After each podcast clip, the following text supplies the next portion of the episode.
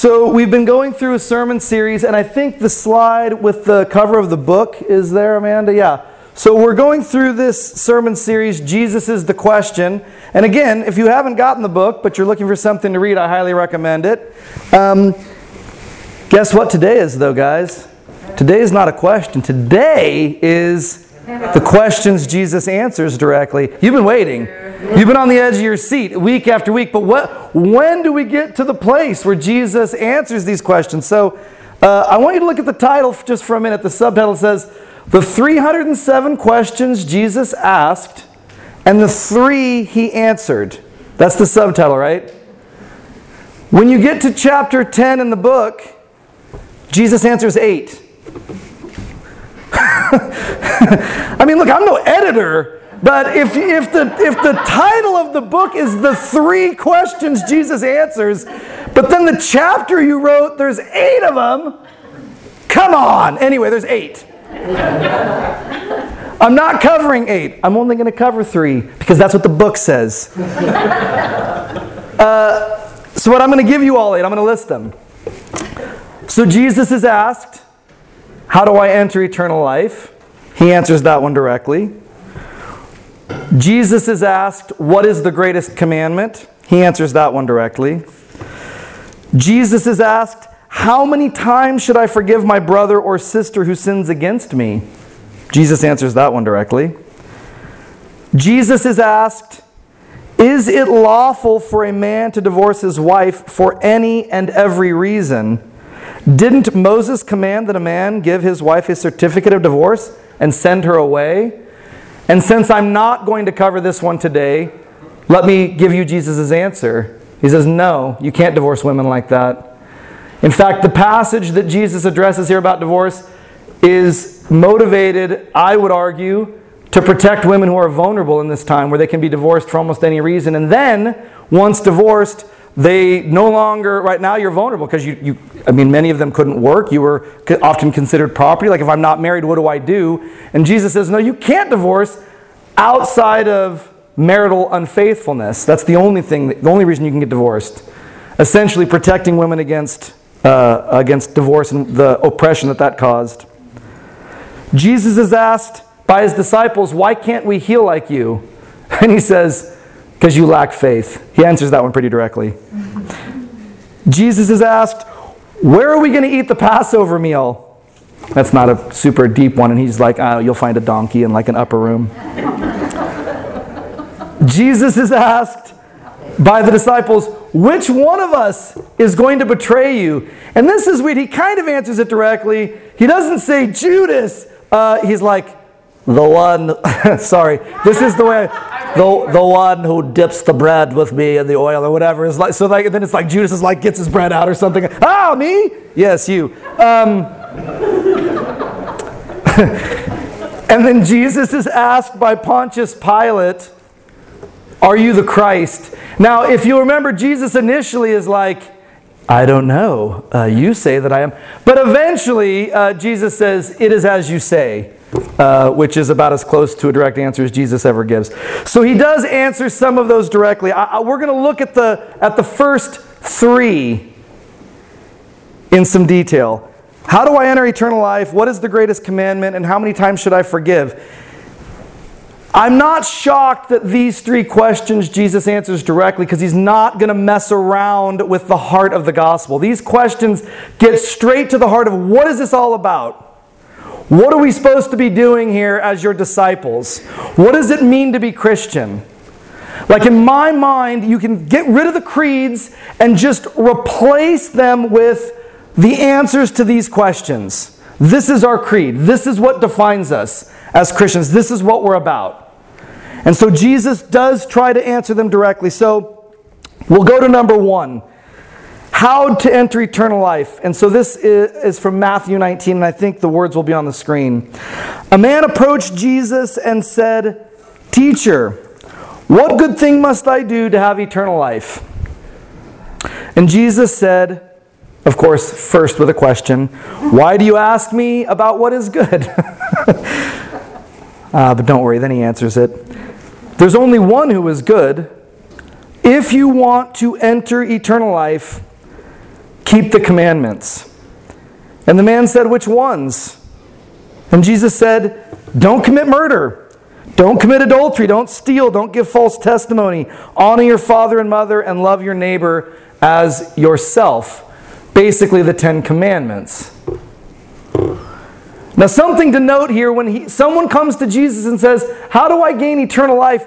Do you want to know what Jesus doesn't say? Believe X, Y, or Z. Jesus doesn't say, Let's pray the sinner's prayer together. That's how you get eternal life. Jesus doesn't say you have to be baptized. Jesus doesn't do all the stuff we say you need for eternal life. Jesus says, be obedient to God. Ooh, that's challenging, right? Especially as good Protestants who say, like, we don't earn our way to heaven, right? We don't, you can't earn it. Um, which is true. You, of course, you can't earn it. Like, what could you do to deserve it? But uh, if you if you want to know what Jesus says about uh, eternal life, he says, obey God's commands. Be a disciple. Bend the knee. The second question, we're going to come back to this, don't worry. The second question, what is the greatest commandment? So this comes from Mark 12. Uh, the words will be on the screen. Uh, one of the legal experts heard their dispute and saw how well Jesus answered them. So he came over and asked Jesus, Which commandment is the most important of all? And Jesus replied, and this is very direct The most important one is this, Israel, listen up. Our God is the one Lord, and you must love the Lord your God with all your heart, with all your being, with all your mind, and with all your strength. The second is this you will love your neighbor as yourself. No other commandment is greater than these. Of course, Jesus cheats there and gave two. Which is the greatest commandment? Two.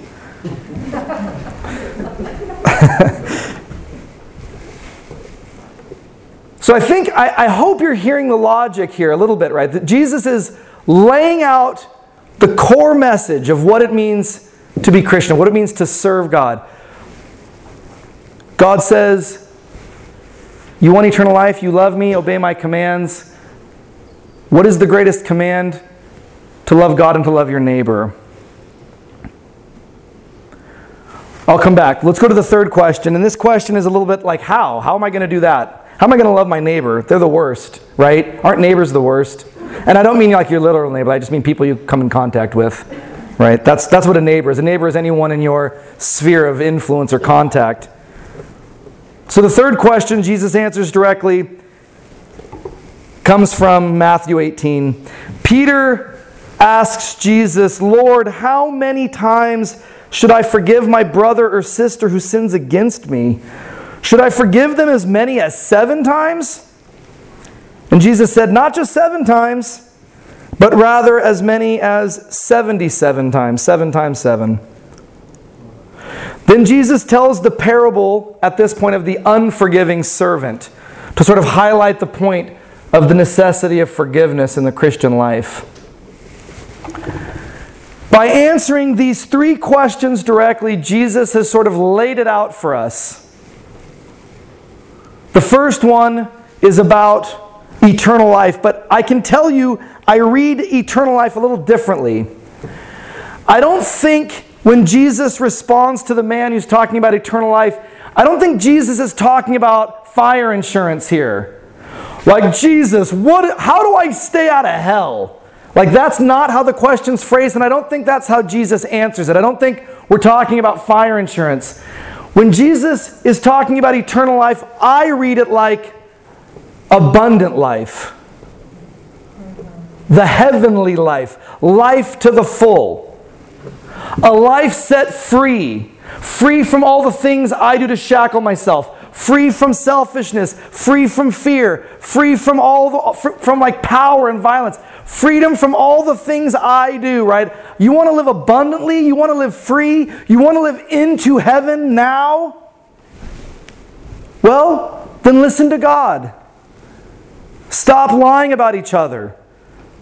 Stop harming each other. Stop killing each other. Stop stealing from each other. Stop gossiping. Love God. Care about your neighbor. Because if you can do those things, then you're going to set yourself free. You're going to set yourself on a path to abundant life, heavenly life.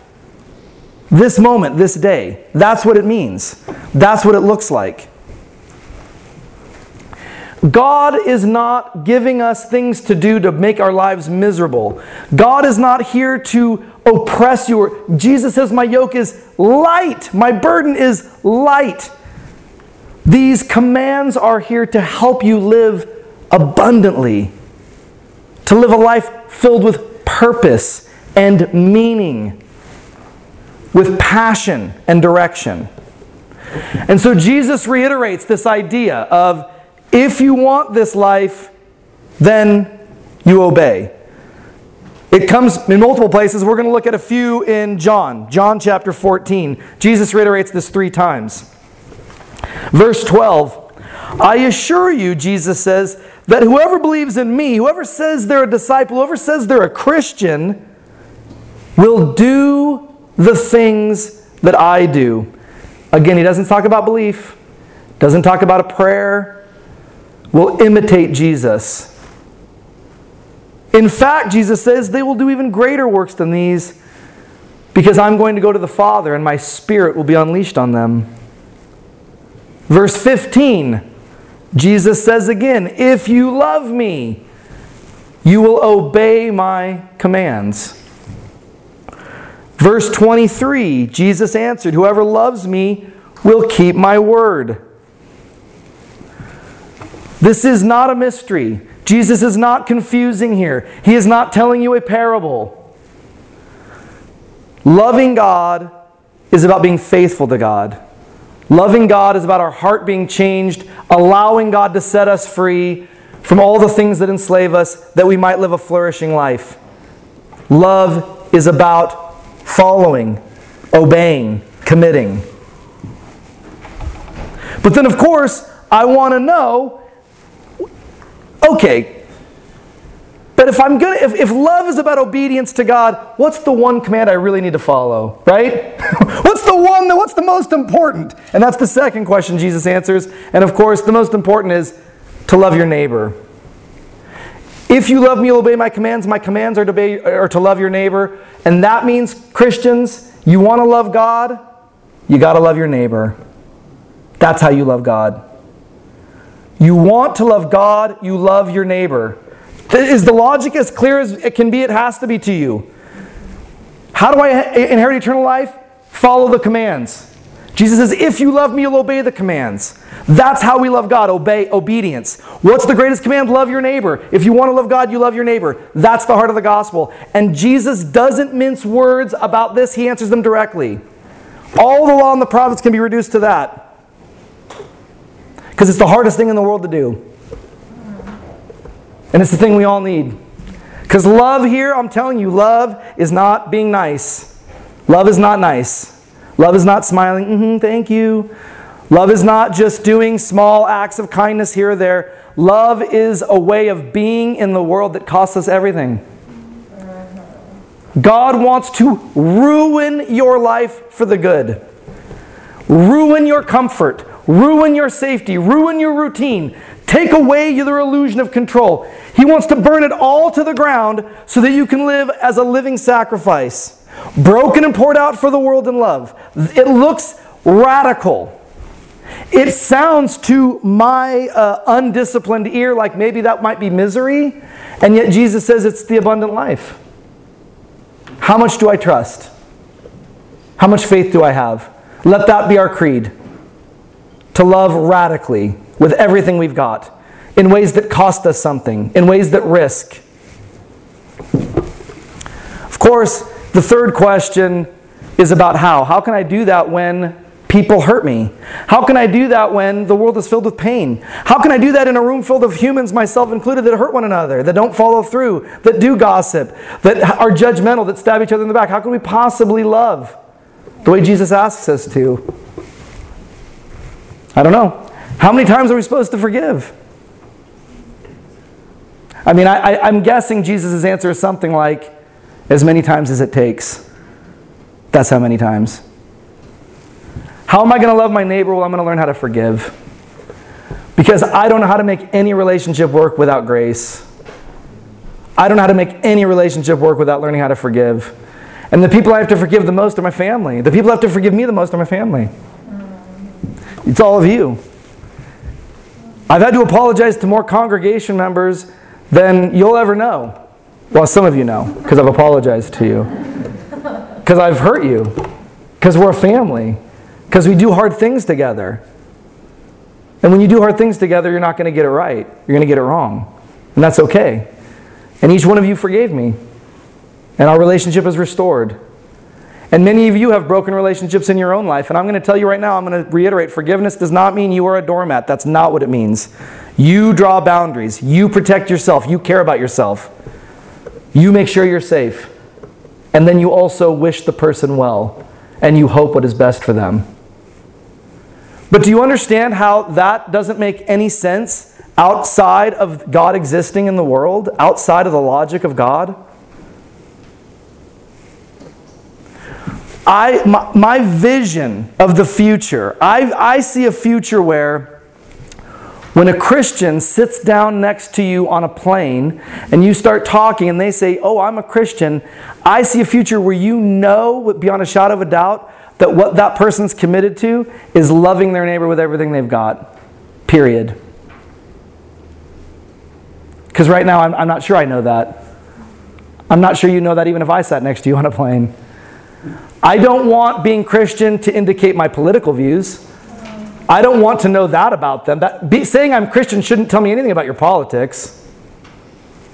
Well, maybe some things. Uh, it shouldn't tell me very much about it.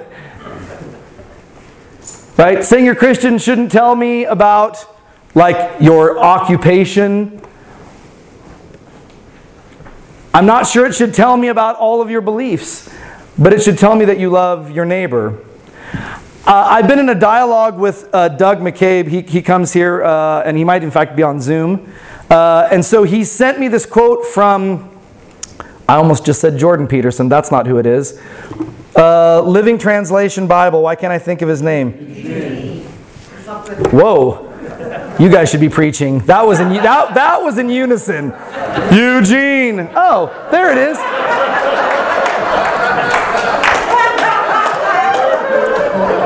You guys have the Sparks notes. You guys have the cheating notes. Ah. So Eugene Peterson, from his book "Practicing Resurrection," uh, Doug sent this to me, and it was like a, like like it's my new phrase. Get used get used to it, people, because I'm going to drive it to the ground. To be a witness does not consist in engaging in propaganda, nor er, even in stirring people up, but in being a living mystery.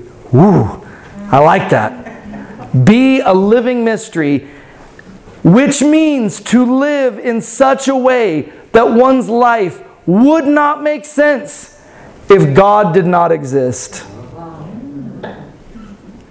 Live in such a way that your life would not make sense to the people around you if God did not exist. Because do you want to know what life would make sense without God? Like capitalism, wealth, the military, self defense power, control, all that makes sense without God. That just makes sense given human nature a desire to survive, a desire to attain, accumulate, protect. But do you know what kind of life doesn't make sense without God? Jesus. What, under what normal view would, would Jesus' life be the abundant life? Only a life of faith. Jesus' life is only the abundant life of God exists if the resurrection is true. To live, uh, to empty oneself in love for one's neighbor, in love for God, only makes sense if God actually exists. If life gets the last word, not death. If hope gets the last word, not despair. If resurrection gets the last word, not the cross. That's the life I'm calling you to lead. That's the life God's calling me to lead. Where we're defined by our radical love for ourselves and for one another. Let's pray. Lord, we are grateful most of the time for all of your questions and for your parables and for the demanding way you call us to listen and to respond. But I am, I am overwhelmingly grateful that you answered these questions so directly, that you cut through all the things that divide us, that you cut through all the things that pull us apart, and you went straight to the heart of what unifies us. And that is love for you and love for ourselves and love of neighbor. Help this to be a radical love, not an easy love. A love that calls us to be a living sacrifice. A love that demands everything from us, trusting that you will provide it all back and more in return. Amen. If you would please stand for our closing song.